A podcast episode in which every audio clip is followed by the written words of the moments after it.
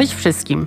Z tej strony Kuba Zając na Instagramie Zajecow i właśnie słuchasz szóstego odcinka mojego podcastu muzycznego. Podcastu, w którym to będę komentować muzykę na bieżąco, będę też komentować na bieżąco wydarzenia muzyczne. Generalnie zapraszam do mojego świata, w którym będzie rządzić po prostu muzyka. Ale oczywiście chcę, żeby to wszystko miało merytoryczny wydźwięk. I cóż, nie będę ukrywać, widzicie tytuł odcinka. Tym razem będzie część druga omówienia dyskografii Miley Cyrus. I myślę, że część druga będzie znacznie lepsza niż część pierwsza, gdyż część pierwsza tyczyła się okresu, kiedy to Miley, no nie ukrywajmy, nie była jakimś takim wielkim wzorem muzycznym do inspiracji. Jej muzyka była adresowana do osób w wieku nastoletnim. Później, jak dorastała, próbowała odciąć się od tego wizerunku Hany Montana za wszelką cenę. W końcu jej się to udało na albumie Bunkers, ale czy on uchodzi za taki muzyczny autorytet obecnie?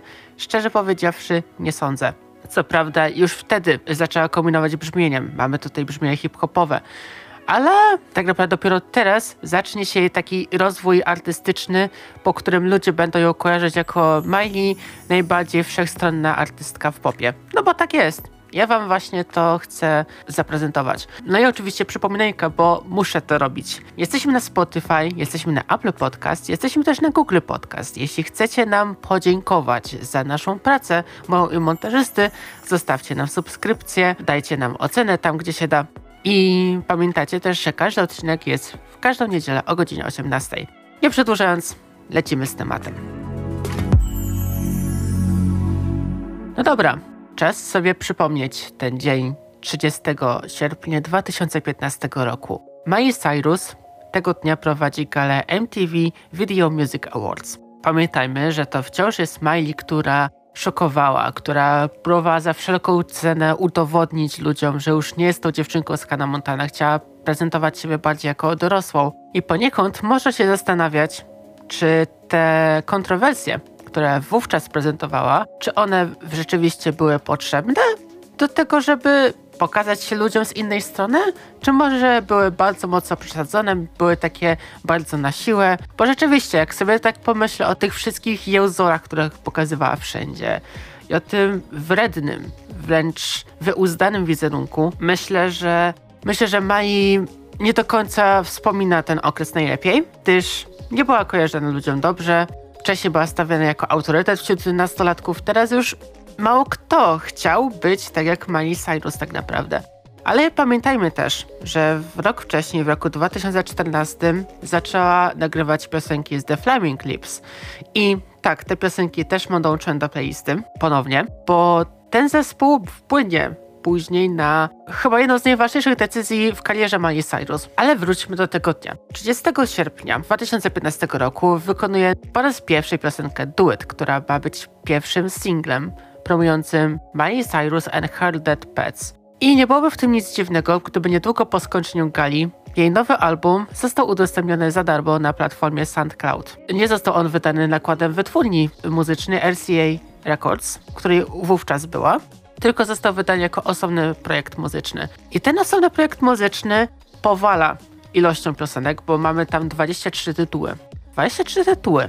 No to 23 tytuły to się wydaje obecnie w erze streamingu a nie w 2015, kiedy streaming no jeszcze nie istniał. Ludzie dużo chętniej oglądali klipy na YouTube, aniżeli streamowali muzykę na Spotify czy na innych platformach streamingowych.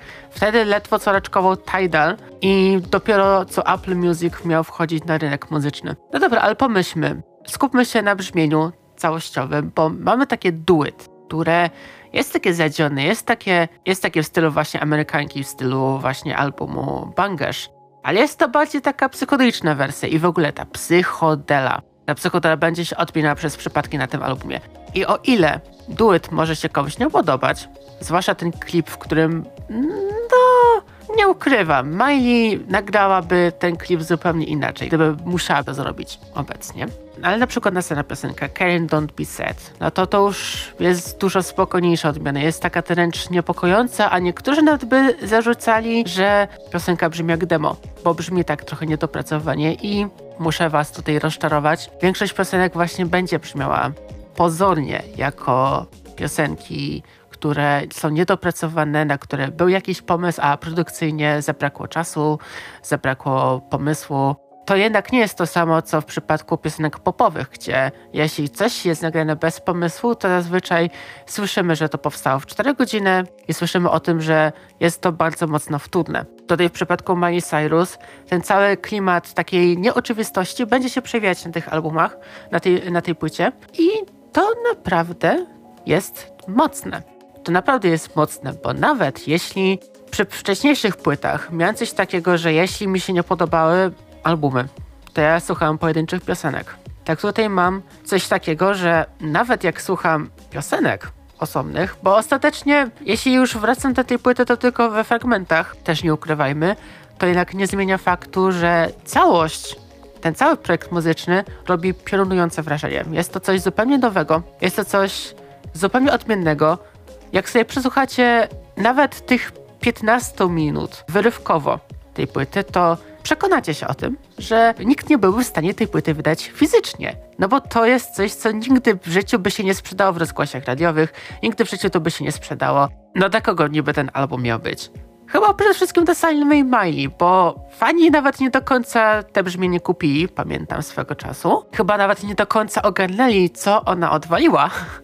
Odwaliła kawał solidnej, dobrej roboty. No dobra, ale jeszcze mam tutaj dla was parę piosenek z tej płyty. Mam tego dość sporo, nie ukrywam, ale nie będziemy tutaj długo siedzieć. Więc pozwólcie, że po prostu sobie przejdę na playlistę, którą dla Was stworzyłem i Wam po prostu powiem. Bo jako ciekawostkę też mogę wspomnieć o tym, że to jest jedyny album Miley Cyrus, gdzie są piosenki napisane tylko i wyłącznie przez nią. Mamy też bardzo dobre wręcz mój ulubiony moment na tej płycie, piosenkę Space Boots, które jest takie, no mówiłem, że psychotrop będzie się odmieniać, ale jest takie nastrojowe, jest takie nostalgiczne, jest takie przyjemne w odbiorze, nie za szybkie, nie za wolne, takie do odprężenia, ale też prezentujące wymagającą elektronikę, która zresztą była wyprodukowana przez zespół, o którym wcześniej wspomniałem, The Flaming Lips. Mam jeszcze Freaky, które jest też mocno niespokojne i tutaj chyba też może odczuć wrażenie, że brzmi to jak demo ale nie uważam tak.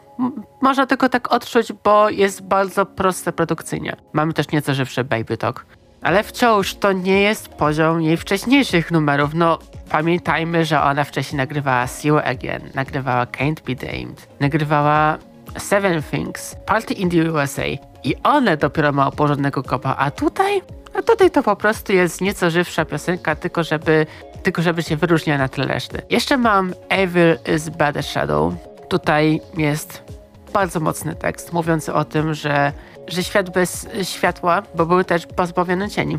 No może tutaj się skłaniać do różnych refleksji nad życiem. Bardzo to doceniam. Jeszcze mamy Twinkle Song, które pod względem aktorskim robi piorunujące wrażenie. To jest piosenka zamykająca ten cały projekt muzyczny i niby jest to skromna piosenka napisana na balladę, ale jak ona tę piosenkę wykonuje, no to to jest poziom aktorstwa, o którym Hannah Montana tylko mogła sobie pomarzyć tak naprawdę.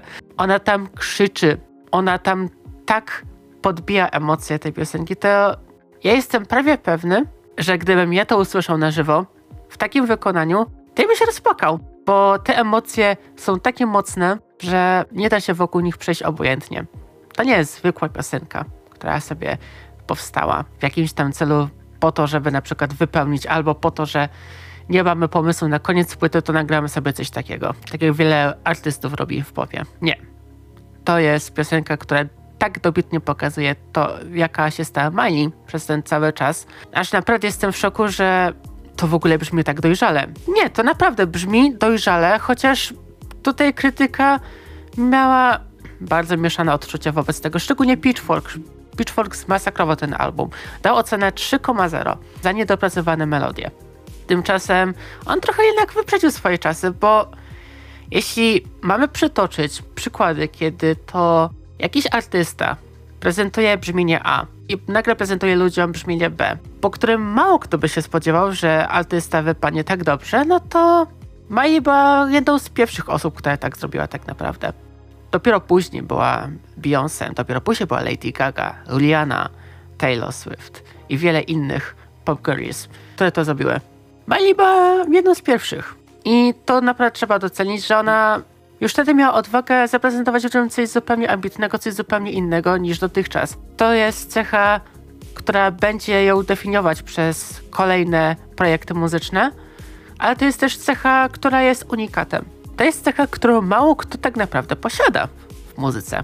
Bo jak sobie przypomnę o artystach, które mają naprawdę bardzo różnorodną dyskografię, to przypomina mi się Lady Gaga, przypomina mi się Christina Aguilera, przypomina mi się Taylor Swift. Ale w przypadku Miley to będzie najbardziej odczuwalne tak naprawdę. I podam wam kolejne przykłady, dlaczego akurat ona. Więc tutaj można zakończyć wątek tej płyty i przejdziemy do kolejnych ciekawostek, zanim wyszedł następny album. Zostańmy jeszcze przy tym roku 2015, bo to jeszcze nie będzie koniec, jeśli chodzi o materiał muzyczny prezentowany przez Amerykankę. Mam jeszcze piosenkę Hands of Love. Hands of Love, które będzie promować film Freeheld, napisane przez Linda Perry. Linda Perry, myślę, że dużo osób może ją kojarzyć z twórczości Pink, może ją kojarzyć z twórczości Krystyny Aguilery, może też ją kojarzyć z twórczości Beyoncé, a w zasadzie ze skandalu, jaki Linda Perry miała z tą wokalistką. Generalnie jest to jedna z najbardziej uznanych autorek tekstów, piosenek, jakie w ogóle świat usłyszał. No i cóż, no to nie jest utwór, który dosłownie zrewolucjonizuje twórczość Miley Cyrus, ale jest to bardzo przyjemna ciekawostka, znaczy ma taki filmowy smaczek jest trochę kojarzony z takim dojrzałym popem. Myślę, że dojrzały pop to będzie bardzo dobre określenie opisujące tę piosenkę. Przejdźmy dalej do roku 2016. Tam mamy tylko jeden numer, w którym Miley Cyrus udziela się gościnnie i to jest piosenka Teardrop wykonawcy Lola Wolf. Lola Wolf to jest projekt muzyczny tworzony głównie przez Zoe Kravitz. Zoe Kravitz, czyli córkę Leny Krawica, który to jest znowu jedna z kolejnych twarzy muzyce, która jest mocno znana, mocno uznawana przez krytyków, mocno uznawana przez dużo starszych słuchaczy, ale powoli już ta świadomość, że ktoś taki istniał, no zanika, wiadomo. Bo takich artystów tak naprawdę będzie mieć bardzo, bardzo dużo.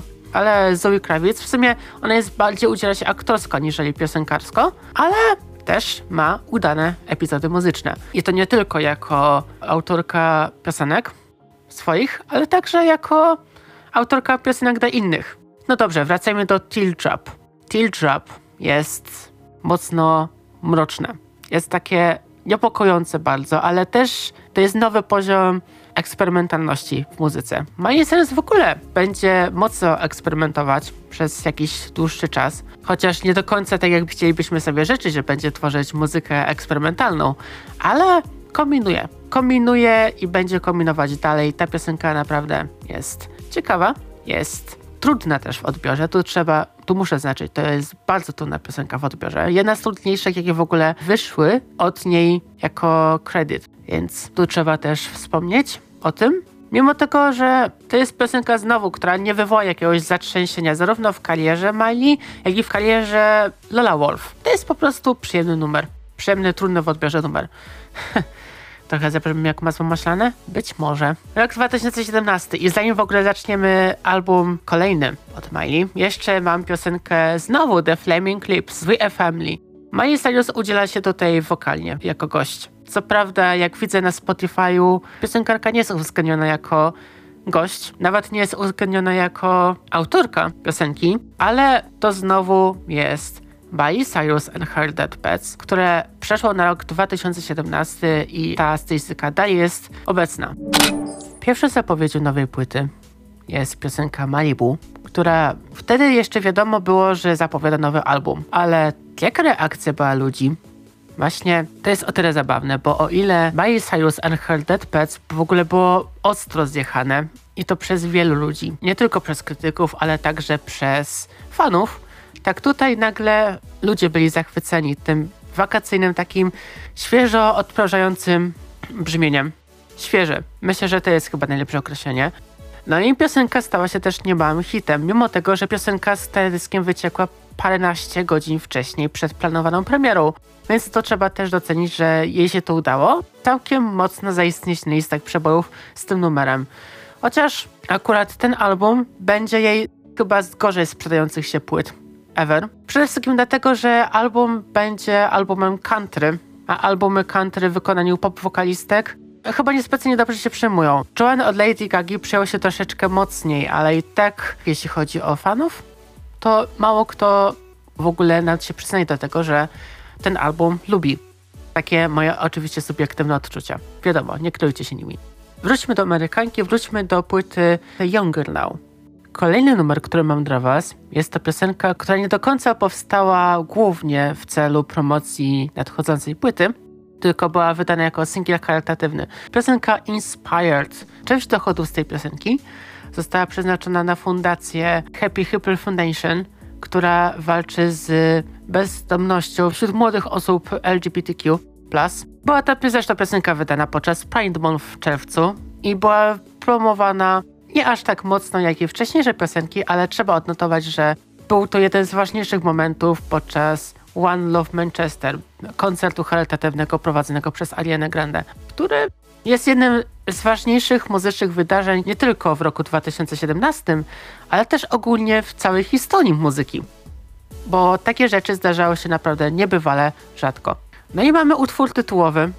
Utwór tytułowy, piosenka Younger Now, która jest takim bardzo przyjemnym country popem. I ten country pop będzie się przewijać przez zdecydowanie cały album, bo jak sobie popatrzę na kredyty, to w ogóle praktycznie wszystkie piosenki były stworzone zaledwie przez dwie osoby. Miley Cyrus i Oren Joel, który był producentem tej płyty. No i oczywiście autorem też piosenek. Więc to jest bardzo spójny album. Myślę, że nawet najspójniejszy w całej jej karierze, jaki kiedykolwiek w ogóle nagrała. I co ja jeszcze mogę powiedzieć o tej płycie? Dużo osób chyba nie do końca zrozumiało, jaki był przekaz tej płyty. Bo mieliśmy Mai, która miała ogromne kontrowersje. Tak, będę o tym wspominać parokrotnie jeszcze. Mieliśmy Mai, która miała ogromne kontrowersje. Mieliśmy Mai, która próbowała uratować się trochę z tych kontrowersji poprzez te psychodele, ale wychodziło to w taki sposób, że z jednej strony gastka ludzi to doceniała, a cała reszta, chyba nawet bym powiedział, że większość, traktowała ją nieco infantylnie, patrząc na to, co ona wykonywała wtedy. Dzisiaj chyba mało kto tak patrzy. Albo może mi się tak wydaje, bo żyję w pewnej bańce. no nic. W każdym razie potrzebowała takiego mocnego wyciszenia, takiego wiejskiego klimatu, dosłownie wiejskiego klimatu, bo to nie jest album, przy którym mamy się bawić, przy którym mamy skakać i świętować celebrację życia. No nie. Tutaj bardziej się odprężamy, tutaj bardziej się wsłuchujemy w teksty, tutaj bardziej myślimy nad tym, jakie nasze życie jest w tym danym konkretnym punkcie. I niestety mało komu się to brzmienie spodoba. Znowu, bo tu znowu country, czyli country, który jest lubiony przez wykonawców konserwatywnych, że tak ujmę, ale nie lubiany przez osoby tworzące inne gatunki niż country. Co prawda, ja tutaj też muszę zaznaczać, że historia w sumie zatoczyła koło, bo country to nie jest nowość u Mai. Country przewijało się w różnych piosenkach, nawet wcze bardzo wcześnie Hannah Montana, ale tutaj mamy country w bardzo dojrzałej odsłonie. I myślę, że warto ten album przesłuchać choć raz. Jeśli wam się nie spodoba, trudno, ale na pewno docenicie fakt, że jest to brzmienie spójne. Jest to brzmienie konkretne, trudne w odbiorze, znowu, bo ona zdaje się trochę mm, potrzebowała odciąć od popu i chciała po prostu nagrać album wyłącznie dla siebie. I to naprawdę słychać. To naprawdę słychać. I tutaj wam podam konkretne przykłady na tej płycie, bo poza Younger Now, które jest żywsze i która będzie definiować jakby brzmienie tej płyty, to mamy też bardzo dużo spokojnych momentów, co nie zmienia faktu, że mamy też nieco żywsze. Ale przejdę do konkretów może. Piosenka Rainbowland, gdzie gości nie mamy jej matkę chrzestną Dolly Parton. Co prawda, bardziej ta piosenka jest takim trochę duetem śpiewackim, że one po prostu razem śpiewają piosenkę, ale jest naprawdę bardzo ulokliwe, bardzo urocze. To jest piosenka idealna na jakąś podróż w wakacje. Dosłownie. Ma taki przyjemny vibe. Słucha się jej naprawdę z takim poczuciem, że coś nowego się zaczyna, nie tylko w życiu Miley, ale też w życiu każdego z nas, bo to naprawdę sprawia wrażenie, jakby, jakbyśmy robili coś fajnego, ciekawego, jakbyśmy naprawdę cieszyli się momentem w danym życiu. Z kolei Missy So Much to jest chyba moja ulubiona ballada na tej płycie. No ta gitara akustyczna przewija się tutaj bardzo przez ten cały album, ale tutaj szczególnie. Tutaj szczególnie jest to odczuwalne Chociaż też tutaj dużo ludzi zauważyłem, że nie lubi tej piosenki. W sumie nie do końca wiem dlaczego, bo wydaje mi się, że ta piosenka ma wszystko to, co powinna mieć, jakby perfekcyjna ballada na gitarę akustyczną. Nie wiem, może ja po prostu mam nieco wypaczony gust muzyczny. No słuchajcie, bywa. Każdy gust jest inny. Inny nie znaczy lepszy, nie znaczy gorszy. Pamiętajcie o tym. Jeszcze mam nieco żywsze Love Someone, które jest trochę utrzymywane w klimacie tytułowego Younger Now. No i na deser zostawiłem wam najlepszy utwór na tej płycie, przynajmniej moim zdaniem. Jest to piosenka Bad Mood. Piosenka, która klimatycznie się różni, mocno klimatycznie się różni od reszty, ale fajnie się w nią komponuje. Nie jest to zbyt zwolna, nie jest to zbyt szybka piosenka, ale te chórki nadają takiego ludowego wręcz posmaczku. Nawet nie wiem, czy, nawet nie wiem, czy ja w ogóle dobrze to mówię. Nawet nie wiem, czy to w ogóle powinien tak mówić, ale rzeczywiście ma sobie coś takiego unikatowego, coś takiego, co mało który artysta będzie w stanie w ogóle podrobić. Chciałbym, chciałbym kiedyś ten utwór usłyszeć na żywo, ale znając życie, to prawdopodobnie dojdzie to w innym moim życiu. Tak kończymy Young Girl Now, jeden z moich ulubionych płyt od Miley Cyrus. Płyta, która nie do końca będzie definiowała to, jaka jest. Płyta, która też nie do końca będzie podobać się ludziom, niestety. Ale to jest tak naprawdę mój taki klejnocik. Jak są wakacje, to automatycznie puszczam ten album. Nie wiem, prostu tak mam. I naprawdę wydaje mi się, że mogę ten album wam spokojnie zarekomendować i coś znajdziecie dla siebie. Rok 2018. Mam tutaj aż pięć piosenek. Dwie to, to są covery piosenek Eltona Johna. Don't Let the Sun Go Down On Me. To już jest takie trochę popowe bardziej, ale wciąż popowe, ale nie współcześnie popowe. Może tak to ujmę. No i mamy też całkiem niezłe, całkiem ciekawe wykonanie Miley Cyrus w piosence The Bitch is Back. Jest to całkiem prześne, ale prześne w pozytywnym znaczeniu tego słowa. Naprawdę tego się przysłucha całkiem przyjemnie. I nie dość, że Mai coraz śmielej sięga po covery, to jeszcze wykonuje je z taką gracją, jakby to były jej piosenki. Jakby naprawdę przelała całą siebie, żeby zinterpretować na nowo piosenki wykonywane wcześniej przez na przykład Eltona Johna. I muszę wam zaspoilerować, takich piosenek będzie miała znacznie, znacznie więcej. Szczególnie w tych ostatnich latach. Ale o tym jeszcze wam powiem. Tymczasem piosenka Joan Jett and the Black Hearts, gdzie Miley Cyrus udziela się gościnnie. Under Genius, tak się nazywa ta piosenka. I muzycznie mam do czynienia z czymś, co mogłoby spokojnie powstać w latach 80., 70., czy nawet i 60. XX wieku. To jest cudownie przestarzałe. To jest cudownie nieaktualne. Przysłowiok cudownie, bo naprawdę jest to taka perełka w dyskografii Mai, ale też nieaktualne, bo to rzeczywiście oddaje klimat lat 60., 70. i to nawet nie zestarzało się aż tak mocno, jak większość piosenek, które powstawała w latach 2006, 2007, 2008. Tak, Hannah Montana, zgadza się. Będę ci to wypominać jeszcze długo. Będę ci to wypominać jeszcze długo, że te piosenki brzmią jak brzmią. No ale trudno, cóż. Tutaj ta dojrzałość artystyczna już naprawdę się przewija bardzo mocno. No jeszcze mam największy hit, który w tamtym czasie wyszedł. Nothing Breaks Like a Heart. To jest piosenka, w której udzieliła się u jednego z chyba najmniej docenianych obecnie producentów muzycznych, Marka Ronsona. Co prawda on miał swoje 5, a nawet 15 minut ze swoją piosenką Upton Funk, ale też w ogóle mi się wydaje, że mało kto go teraz kojarzy jako producenta piosenek Amy Winehouse, producenta piosenek Lady Gagi. No i tego, że on jest w ogóle wszechstronny i że w ogóle jest bardzo mocno talentowany, bo jego krążek Late Night Pharynx, który w ogóle ta piosenka Nothing Breaks Like a Heart promuje, jest to jedna z najlepszych tanecznych płyt, jakie w ogóle usłyszałem kiedykolwiek w całym swoim życiu. No i co? Nothing Breaks Like a Heart ma taki znowu country, ale jednak country w bardzo przystępnej, tanecznej formie. Jest to coś, no znowu to powiem, jest to coś naprawdę unikatowego i jest to taka naprawdę perełka w przypadku i Mai, w przypadku Marka Ronsona. Nie jestem w stanie sobie teraz przypomnieć, która piosenka Oczywiście poza tymi, które wyszły na albumie Late Night Feelings 2019, która piosenka mogłaby brzmieć podobnie bo to jest taki klimat, który ciężko w ogóle przedstawić jakoś inaczej niż poprzez tę dwójkę wykonawców. To jest naprawdę coś prunującego i to jest naprawdę coś, na co trzeba zwrócić uwagę. Ale też zwrócę uwagę na piosenkę Merry Christmas, The War is Over, który jest coverem oryginalnie zaprezentowany w roku 1971 roku przez Johna Lennona i Yoko Ono.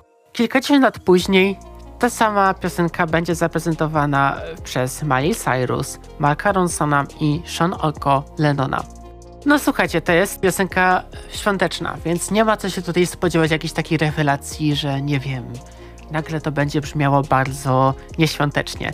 No brzmi to świątecznie, nie ukrywajmy, ale to też trzeba dodać jako ciekawostka, że tu znowu Miley Cyrus naprawdę coraz śmielej sięga po covery i jej to wychodzi naprawdę prześwietnie. Ona jest wokalistką, ona tak bardzo ekspresyjnie wyraża swój wokal, że mało która w ogóle jest w stanie coś takiego wyrządzić taką piosenką. No, gratulacje. To naprawdę ogromne gratulacje należą się dla niej. I cóż, przejdźmy dalej, bo mam tutaj już 38 minutę, a jeszcze jesteśmy w 2018, a mam osobne piosenki na rok 2019, 2020, 2021, 2022, no i tegoroczny 23. Wiem, że czekacie na tę recenzję. Ja też. Więc lecimy z koksem. Rok 2019 zaczniemy od ciekawostki muzycznej. Piosenki Lil Dicky i Earth. Jest to piosenka charytatywna, jest to piosenka, w której to nie tylko udziela się Mai, udziela się też Halsey, udziela się też Ariana Grande i wiele innych współczesnych twórców muzyki. I to jest chyba taki ten moment, w którym to Ameryka powoli sobie zdaje sprawę z tego, jak wielkim problemem jest globalne ocieplenie. Oczywiście powoli, bo patrząc na to, że mamy do czynienia z krajem, który jest bardzo mocno zdominowany przez olbrzymi konsumpcjonizm, to wiecie, to będzie się działo u nich bardzo powoli, ale to już naprawdę miało miejsce już w 2019, taka pierwsza świadomość. Czy to była jakaś taka ważna piosenka? Dla każdego myślę, że nie, ale myślę, że to był ważny moment dla Amerykanów, którzy zaczęli się dowiadywać o planecie Ziemia troszeczkę więcej niż zazwyczaj. No dobra, ale przejdźmy do daty 31 maja 2019 roku. W ogóle tę datę wspomnę bardzo dobrze, bo to był ten moment, w którym wyszło bardzo dużo dobrego. Bardzo dobrze do dzisiaj wspominam piosenkę Never Really Over od Katy Perry. Bardzo dobrze wspominam Cardi B i Press. Bardzo dobrze wspominam Tuvelu, Gretschki's Gone, ale chyba najlepiej będę wspominać właśnie epkę od Miley Cyrus. She Is Coming nie miała wcześniej żadnego singla, po prostu epka wyszła jako pierwsza z trzech części nadchodzącego projektu muzycznego, który później został przerobiony na album Plastic Hearts. Później wam wyjaśnię dlaczego, ale cóż, to jest ledwie sześć piosenek, ale sześć piosenek, które chyba najbardziej odsłoniły Miley jako Miley taką najbardziej kontrowersyjną, ale kontrowersyjną, mającą za tym coś więcej niż same sztuczne wywołanie atencji wokół swojej osoby. No cóż, może przejdziemy do konkretów. Mamy piosenkę Mother's Daughter. Piosenka bardzo mocno feministyczna i ona naprawdę wyprzedziła swoje czasy. Trzy lata później, w roku 2022, Stany Zjednoczone już przestały przestrzegać prawa dotyczącego legalnej aborcji we wszystkich Stanach. A w 2023 roku, i to naprawdę stosunkowo niedawno, kobieta w Polsce została skazana za pomoc innej kobiecie przy, przy dokonaniu aborcji. Dlaczego w ogóle o tym mówię?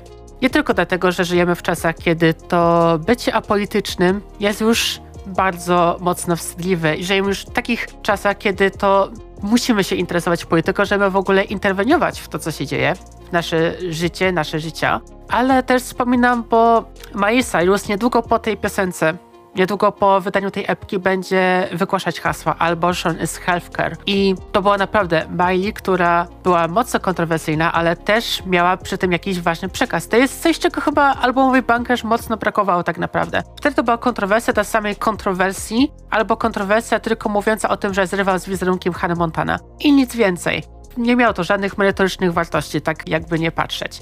A tutaj mamy kogoś, kto ma jaja i nie zawaha się ich użyć, bo to było naprawdę bardzo odważne, żeby śpiewać o takich piosenkach. Co prawda Później będzie mieć na przykład Cardi B piosenkę WAP, która też swego rodzaju przełamuje tabu i też wywoła ogromne zatrzęsienie. I będzie mieć też parę innych wokalistek, które będzie się definiowało jako bardzo mocne feministki. Zwłaszcza teraz, kiedy tematyka aborcji wraca do porządku dziennego.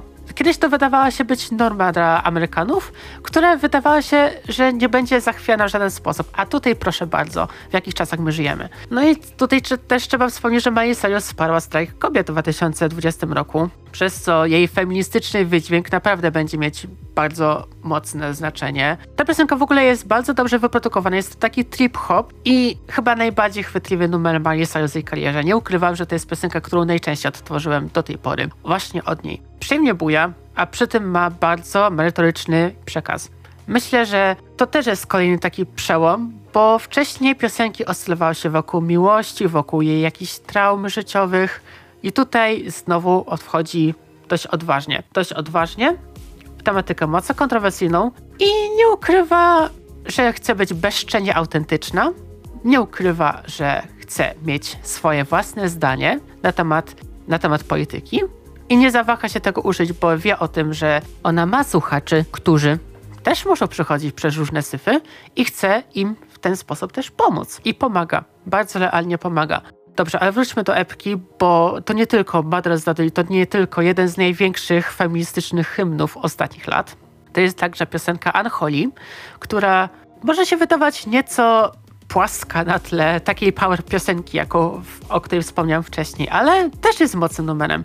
Zanim w ogóle Sam Smith i Kim, Kim Petras śpiewali Unholy, to ona też miała swój taki numer, w którym też jest bezczelnie autentyczna i śpiewa wprost, że ćpa, że była pijana. No i co?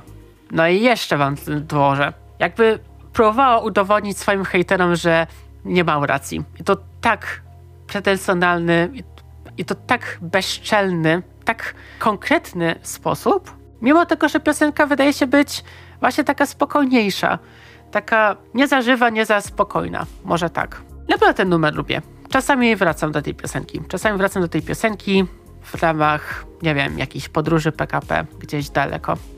Najlepiej wakacje. Mamy też piosenkę Catitude, gdzie gościnie udziela się RuPaul. RuPaula chyba większości z Was nie muszę tłumaczyć bo możecie mieć świadomość tego, że jest to jedna z najbardziej popularnych drag queen na świecie.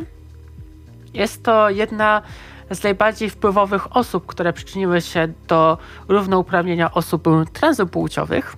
No i też oczywiście RuPaul Drag Race. Jest to jedno z najbardziej popularnych show nie tylko w Stanach Zjednoczonych, ale też w ogóle na całym świecie. Ma już swoje edycje w Belgii, ma swoje edycje w Wielkiej Brytanii, ma też swoje edycje w Hiszpanii i wielu innych krajach Europy Zachodniej. W Polsce gdyby coś takiego przeszło, to myślę, że byłby skandal na poziomie obecnego z Janem Pawłem II, więc nie będę tutaj komentować, zejdźmy z polityki. Dużo osób zaczęło nienawidzić tej piosenki, no bo to jest takie bardzo słabe, takie bardzo generyczne niby, jak niektórzy będą pisać w swoich recenzjach, ale chyba nie zdaję sobie sprawy z tego, że to jest piosenka idealna dla drag queens. To jest piosenka właśnie performowana dla nich i to ma taki naprawdę bardzo mocno LGBTQ vibe. I żadna inna pop girlies raczej nie zbliży się do tego, żeby coś takiego nagrać. Nawet Beyoncé, wydając album Renaissance, który, przypomnę, był ogromnym hołdem dla kultury queeru, nawet Beyoncé nie odważyła się zaprosić y, RuPaula do współpracy, żeby napisał coś dla niej. A to byłoby naprawdę szaleństwo, gdyby coś takiego powstało. Ale może jeszcze coś takiego powstanie. Póki co Miley Cyrus to zrobiła i to był taki, jeden taki naprawdę położony moment. Tutaj też w tekście Miley Cyrus wspomina o tym, że I love you Nicki, but I listen to Cardi. Tu też wspomina o tym, że dwie raperki były skonfrontowane między sobą, miały różne dziwne akcje. Zresztą do dzisiaj one ze sobą nie przepadają tak naprawdę, ale to był ten taki czas, kiedy to ludzie deklarowali się albo po stronie Niki, albo po stronie Cardi, więc Miley też trochę postanowiła postawić na swoim i powiedzieć prost, że yy, ona uwielbia je obie. Bo to jest całkiem w porządku, żeby uwielbiać je obie. Gusta są różne. Nikt nie ma prawa odebrać nam możliwości posiadania takiego gustu muzycznego, a nie innego.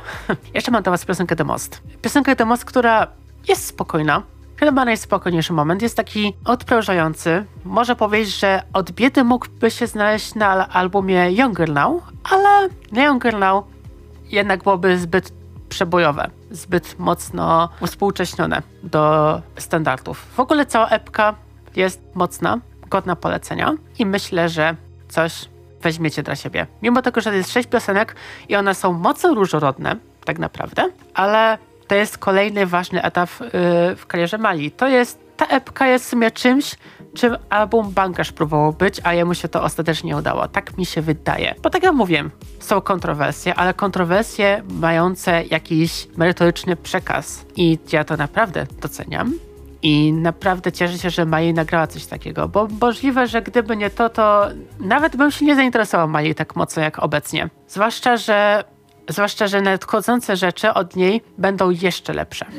Rok 2019 będzie ta Mai Cyrus też pewnym rekordem, ponieważ ona stanie się pierwszą wokalistką, która zadebiutuje na liście Billboard Hot 100 z trzema różnymi nikami. Debiutowała jako Hannah Montana, debiutowała jako Miley Cyrus, a teraz zadebiutuje jako Ashley O z piosenką On a Roll, które było nagrane na potrzeby serialu Black Mirror.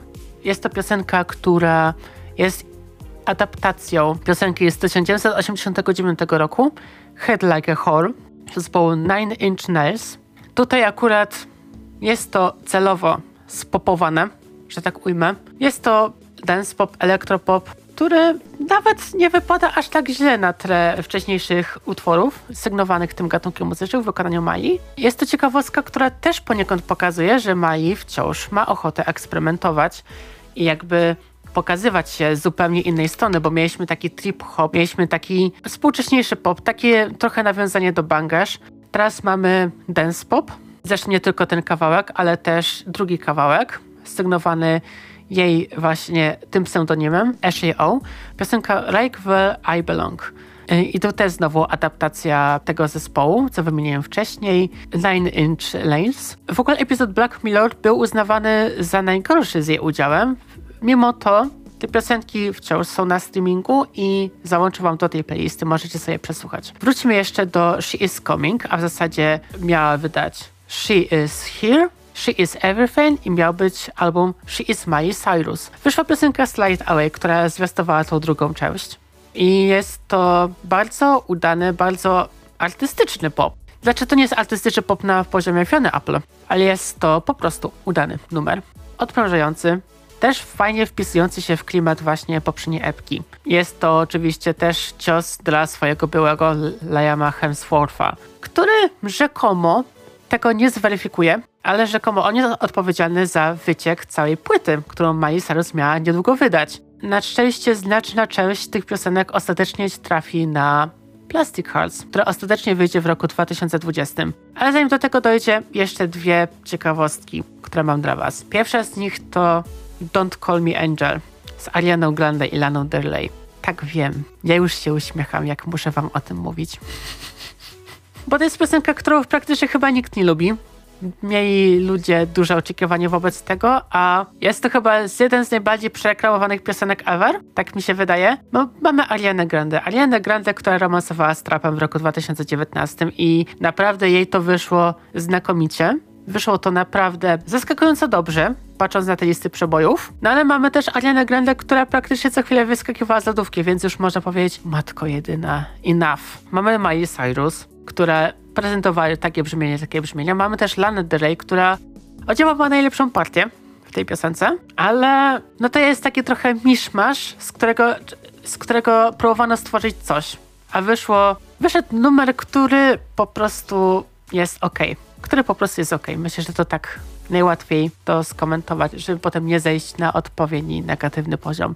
Ale jeszcze jedna ciekawostka, bo mieliśmy Miley Cyrus jako rock, mieliśmy Miley Cyrus jako pop rock, dance rock, dance pop, country, psychodela, trip hop, hip hop. Tu teraz mamy Miley w wykonaniu jazzu. A w zasadzie udziela się gościnnie w projekcie Jeff Goldblum and and the Mildred Snitzer Orchestra. Piosenka The Free is Gone Django. To są oczywiście covery. Tu znowu, ona się prezentuje z zupełnie innej strony. Jakby, hmm, Miley Cyrus w jazzie. Nie tylko Lady Gaga była w jazzie, ale Miley Cyrus również. Co prawda w tej jednej konkretnej piosence, ale myślę, że gdyby Miley czasem miała pomysł na nagranie albumu w takim klimacie, to myślę, że to byłoby naprawdę bardzo interesujące, bo jej wszechstronność znowu. Ona wchodzi tutaj znowu na nowy poziom. Jakby wow, Mai, która może wypadać tak autentycznie w różnych gatunkach muzycznych. No, to jest naprawdę niebywała rzadkość.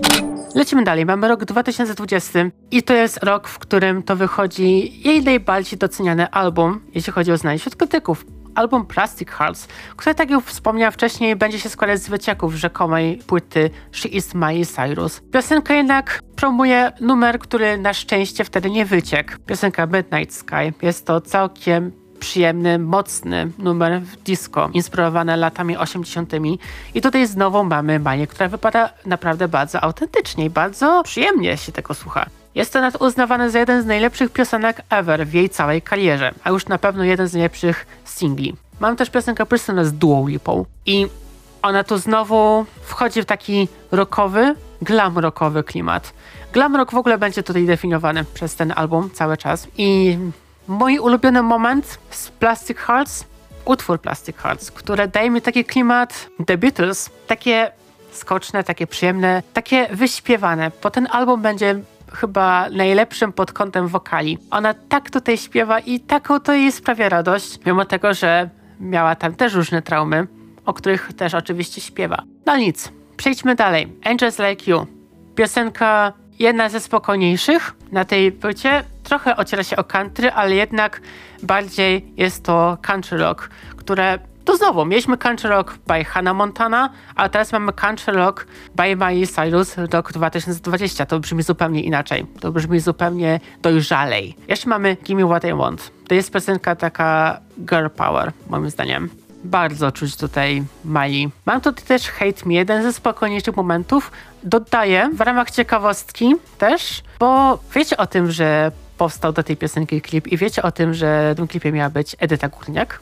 No właśnie. Przejdźmy dalej, bo jeszcze mam trochę. Mam jeszcze Bad Karma i znowu Joan Jett się udziela gościnnie. No widać, że ona sobie uważnie bierze sobie autorytety. Ta piosenka w ogóle miała promować jakby She Is My Cyrus. I ostatecznie znalazła się tutaj i nawet nie była singlem, więc no cóż, życie zmienia plany, zwłaszcza jak wycieka twój materiał muzyczny do internetu niezasłużenie, ale cieszę się, że ta piosenka się znalazła. Żeby jeszcze tak kończyć temat Plastic Hearts, to, to to nie jest tylko album, gdzie ona po prostu śpiewa i ona rządzi w tym glam roku, ale mamy tutaj też chyba najlepszy cover, jaki wykonała kiedykolwiek. Mam tutaj mashup Midnight Sky z Edge of Seventeen w wykonaniu Stevie Nicks i ta Stevie Nicks też rzeczywiście wokalnie się udziela. Mamy też Heart of Grass, które, matko jedyna, to jest właśnie piosenka bardzo trudna do wykonania na żywo. I ona to wykona z taką gracją. To już naprawdę jest ten poziom, kiedy ona po prostu rządzi, kiedy ona po prostu osiągnęła swój pik w karierze, jeśli chodzi o poziom nie tylko artystyczny, co też, co przede wszystkim wokalny. Co przede wszystkim wokalny, bo kurczę, ona po prostu jakby zaraz miałaby osiągnąć niebywałe rzeczy. Ona już osiąga niebywałe rzeczy, a jeszcze lepsze prawdopodobnie osiągnie. To jest już ten klimat. Jeszcze tam wam dołączam cover piosenki Zombie. W oryginale The Cranberries. I tu znowu Mali rządzi. Mali naprawdę rządzi. Nie dziwię się, że to jest najbardziej doceniany album wśród krytyków, bo jest to album, który z jednej strony prezentuje znowu inne brzmienie niż dotychczas, a jest to też album, w którym to brzmi niebywale, w którym to wypada zaskakująco autentycznie. Jak ludzie mówią, że ona próbowała za każdym razem zdefiniować na nowo postać Miley Cyrus, to to wyszło jej z najlepszym skutkiem ever. Tak jeszcze myślę o tej płycie jako krążku, który brzmi jak coś nie do podrobienia. Znaczy wiadomo, że na przykład, nie wiem, Taylor Swift, Rihanna mogłyby nagrać coś takiego, ale to nie będzie poziom Plastic Hearts. To nie jest ten poziom wokalu. Być może się mylę.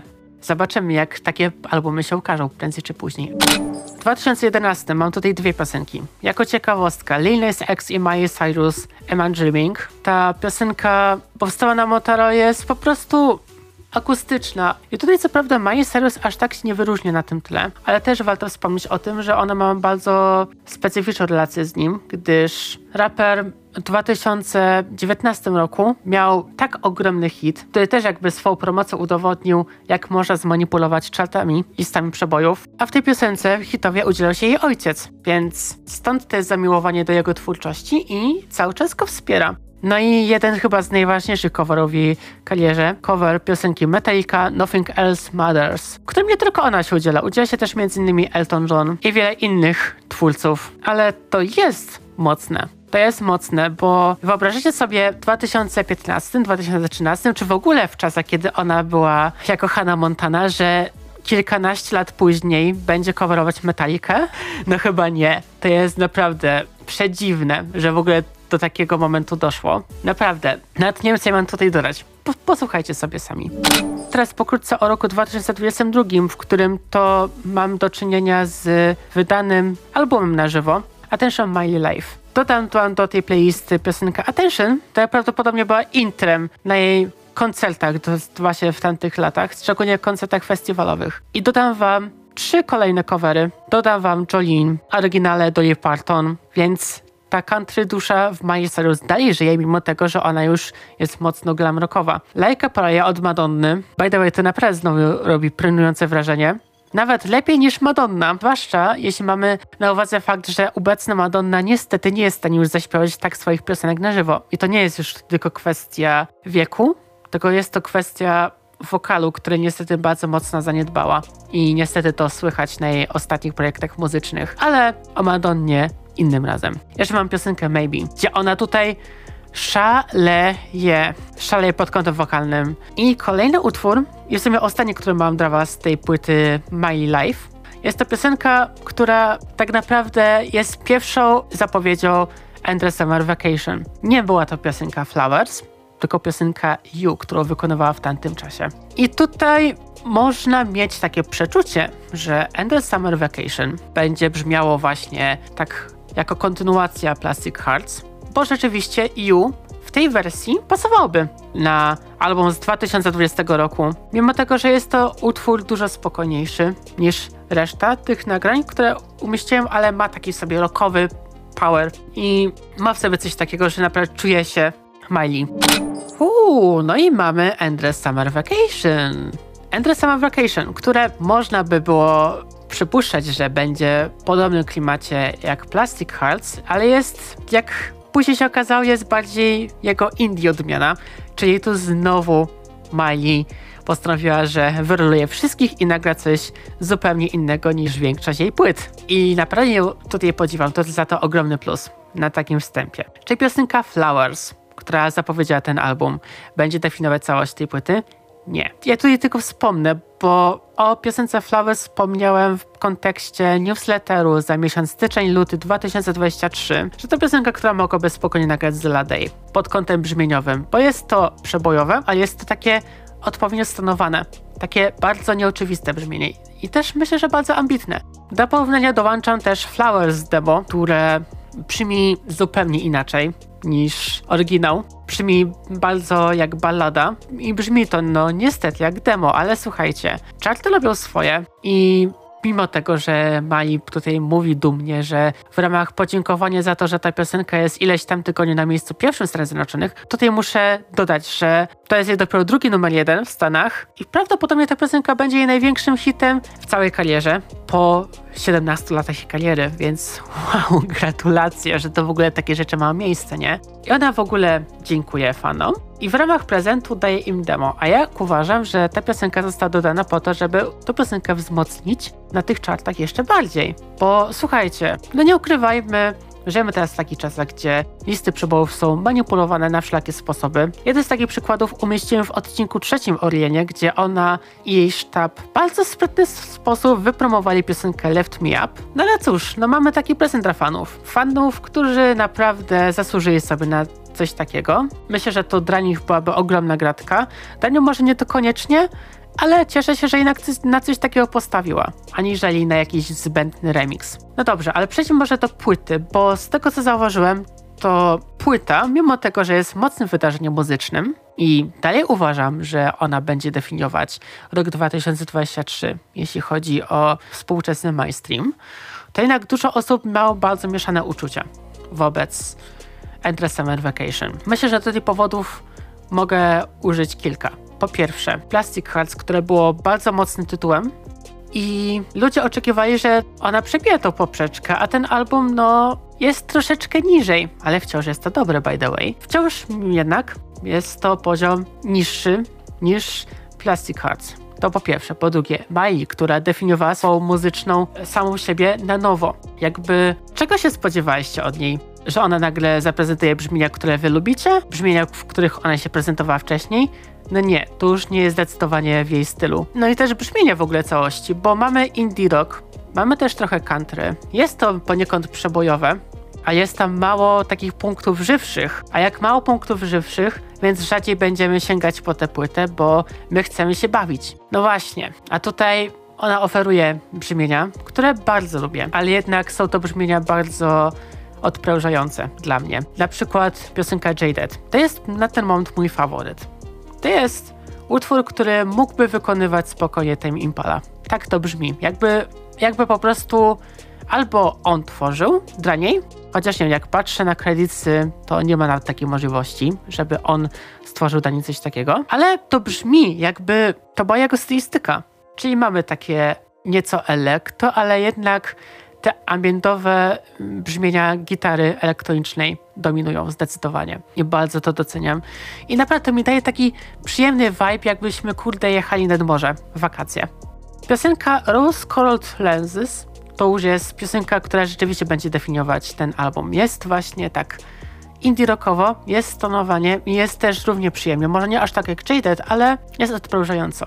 Piosenka Thousand Miles, gdzie gościnnie możemy usłyszeć wokale Brandy Carlile, tegorocznej laureatki nagrody Grammy by the way, jest piosenką iście country, iście przaśną, ale geneza powstawania jest bardzo interesująca. Piosenka powstała albo w roku 2016, albo 2017, jak to Maja mówiła. I jest dedykowana swojej młodszej siostrze Noah. Piosenka powstała w momencie, gdy jej jedna z najbliższych przyjaciółek y, straciła swoją siostrę, gdyż ta popełniła samobójstwo mocne, nie? Mimo tego, że geneza powstania tej piosenki, Thousand Miles, jest naprawdę smutna, jest naprawdę przerażająca, to jednak powstało coś wesołego. Pierwotnie to miał mieć tytuł Happy Girl, ale ostatecznie skończyło się na Thousand Miles i opowiada o takim miejscu, gdzie człowiek jest, gdzie człowiek się cieszy swoim życiem, chwilą, chwilami, które doświadcza w tym konkretnym momencie, w tym konkretnym punkcie swojego życia. I myślę, że warto to docenić. Nawet jeśli piosenki nie polubicie, to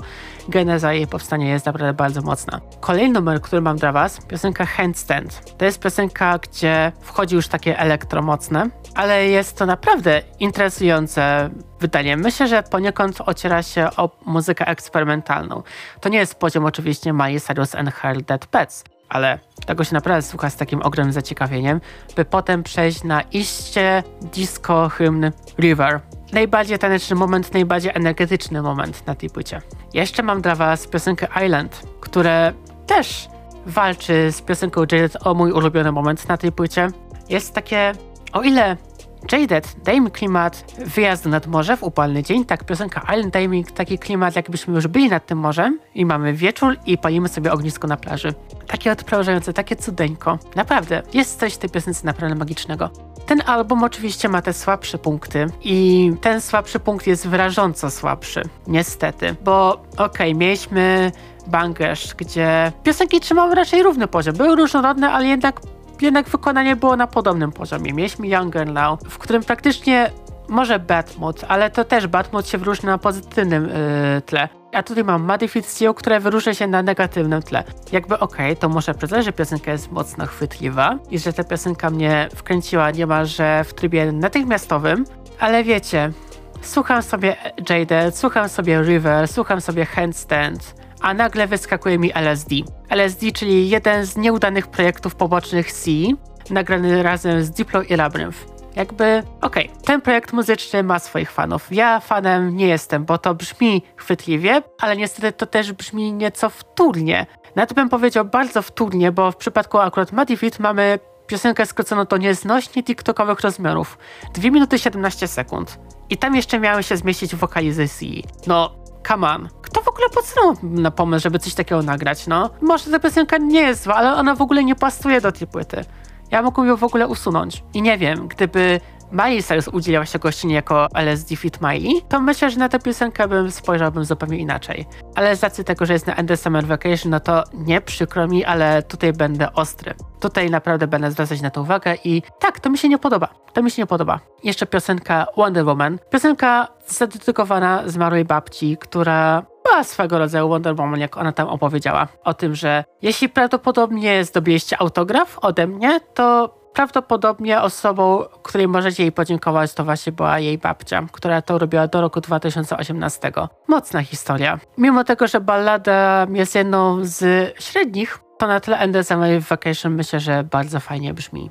Ale się rozgadałem przez ten czas. Myślałem, że ten odcinek będzie krótszy w ostatecznej wersji. No i słuchajcie, Mam nadzieję, że pokazałam wam, że dyskografia Miley Cyrus jest mocno nieoczywista i ona zmieniała się muzycznie przez te poszczególne lata i miejcie świadomość tego, że takich materiałów jak Mali będzie na pewno więcej. Na pewno za tydzień nie będzie kolejnego odcinka na ten temat, na temat innego artysty, bo to jednak jest męczące dość. Przygotowywanie tego materiału zajęło mi to dużo czasu i opowiadanie dokładnie o całej dyskografii, no jest to wyzwaniem logistycznie dość trudnym, ale cieszę się, że dokończyłem ten projekt i że możecie go teraz słuchać. Nie ukrywam, to też takie trochę sprawdzian dla mnie, bo po pierwsze, to jest pierwszy raz, kiedy coś takiego robię. Po drugie, w przypadku Miley Cyrus też chciałam po prostu przekonać się, jak tak naprawdę było w jej karierze, bo znam jej dyskografię od roku 2013 w ogóle tak naprawdę.